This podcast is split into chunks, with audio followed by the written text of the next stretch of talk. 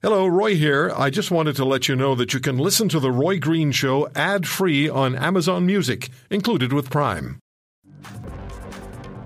Earlier this week, both the federal health minister and the prime minister offered their assistance to the provinces to distribute vaccines. In other words, you're not doing the job you should be doing, but we are. But no, you're not, because we don't have enough vaccines in this country. That's the reality. We don't. And that ultimately is what's going to help a great deal in getting this situation under better control. Because as we just found out, and as we've been talking about over the last number of months, year plus, and particularly the last few weeks, these variants, these COVID variants, are becoming quite the uh, quite the challenge.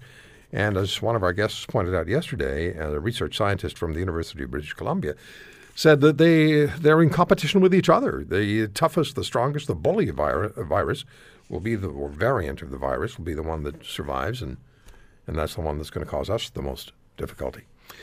Dr. Ann Collins knows a lot more about this than I do, so I don't know why I'm babbling along here. She's the president of the Canadian Medical Association. Would you just give me your sense, please? Uh, you're a family physician. You're also the president of the Canadian Medical Association, so you have your finger on the pulse of medicine delivery, healthcare delivery in this country. Where are we? What, what's, what's going on with these variants, with the original COVID? What do people generally need to understand about where we are now? Well, as I have been telling my family, Roy, this the COVIDs have changed this game dramatically. It's it's a whole different level of play.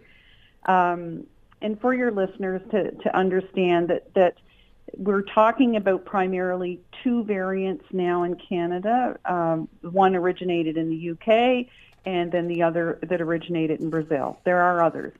And, and what's important to know is that they are so much easier uh, to to contract or to they spread more easily. They spread more quickly with less contact. And so um, that's really changed the whole nature. We're seeing uh, younger people getting very sick very quickly, uh, even uh, unfortunately in ICUs and, and with deaths. Right. So that's across the country, right? Across the country. That's right. I don't think it's. Uh, I'm. I live in Atlantic Canada, and and so we are not. Um, we're not free of that. We certainly are not in the same situation that some of the hot spots, certainly in Quebec, Ontario, and further west, are experiencing. But no one is immune to this. No, Dr. Collins, how has healthcare delivery actually changed in this country over the last months and now these particular weeks because we just found out a couple of days ago or the, the, order was given, if you will, or a strong suggestion was given that um, ramping down elective procedures must take place, including surgeries, in order for COVID to get the COVID pa- patients to get the attention they require. How much more difficult is it for medicine to be delivered in this country today? Well, that's put us right back to where we were a year ago, and, and we know that what resulted from the first wave of the, the pandemic was um, the creation of what we now call backlog um, in significant procedures, and, and we're hearing now even more so with cancer surgeries um, being delayed and delayed yet again. So this recent order um, will only compound that further. And I think it's important too to recognize that there was no, there was a bit of a catch up from phase from the first wave of the pandemic, but certainly not to the point that we were prior to the pandemic, which wasn't great to begin with. So it's it's made it a challenge. Um, access to care remains a challenge. Uh, you know, we have five million Canadians without primary care. That's right. So uh, you know, for them to access even if they have health problems, it, there's delays in diagnosis, which compounds um, the issues further down the road. Um, there's a lot going on right now that will need a lot of attention. COVID is front and center right now. It, it has to be. But there's going to be a lot of attention required to uh, access to care, um, catching up on the surgical procedures, what's going to need to have to happen there um, as we move through and and out of this pandemic. Yeah. Uh, the question is, the question becomes, and I'm sure you've addressed this, and you are addressing it within the ranks of the CMA. The question becomes, how do you catch up? How do you how do you catch up for all of these surgeries and all of these procedures that have been postponed? And the situation, the the health of these individuals, these Canadians, these people who have uh, have health problems, may become more dire as they wait. So how do you catch up? Well, that's going to need certainly a multi-pronged approach. Uh, we know from a study that we did earlier that it would cost at least $1.3 billion to address the backlog from the first wave, and the federal government has introduced with Bill C-25 a demonstration of, of uh, wanting to transfer funds to the provinces to help with that. It, it, clearly, that was the first wave. We're now into the third. It's going to take a lot more than that. But it's also, you have to address the human resource side of this issue. Uh, yes, perhaps ORs should be operating uh, beyond the typical schedules, but you need to have uh, you need to have the nurses, the anesthesiologists. You need to have the whole team there to do that. Right. There's going to have to be some triaging uh, in terms of setting priorities around um, sur- what surgeries need to be done as we do catch up. BC has done some of this um, well.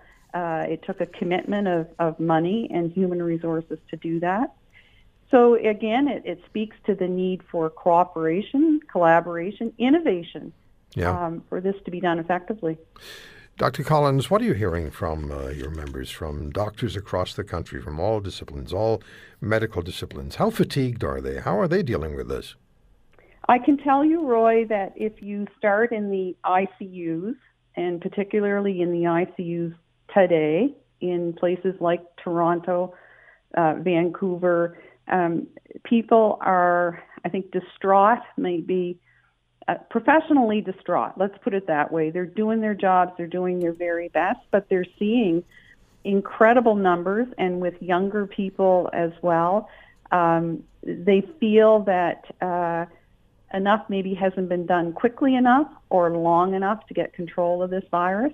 And it goes right out to physicians in the community um, who are concerned not just about COVID, but for their patients who have experienced delays in diagnosis, experience accessing mm-hmm. treatment. They're tired. Everyone is, all Canadians, but they're tired and they've been operating at high stress levels for a long time, and that's a concern to us about what's going to happen. Yeah, of course. Because we're not talking about uh, just numbers here. We're talking about human beings who are patients that the doctors become uh, personally engaged with because they're, they're, treating them. When you say that uh, you have concerns that some things weren't done that should have been done, could have been done, what are they? Well, we saw, we've seen some flip flopping in terms of um, lockdowns, uh, public health measures being imposed and then lifted. Um, and and where it where we heard doctors who are working in these areas saying, look, it's it's too early to be doing this. The numbers are still climbing. So our call is to impose whatever needs to be done with uh, stringent public health guidelines and sustain them, sustain them until there is assurance that there is control and containment of the virus before there's any thought of lifting those uh, restrictions. And vaccine rollout is critical here.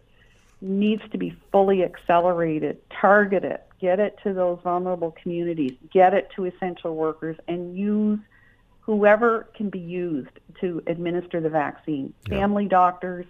It's wonderful to see the pop-up clinics that are happening, um, but that needs to be um, scaled up uh, even more to protect more Canadians. Absolutely.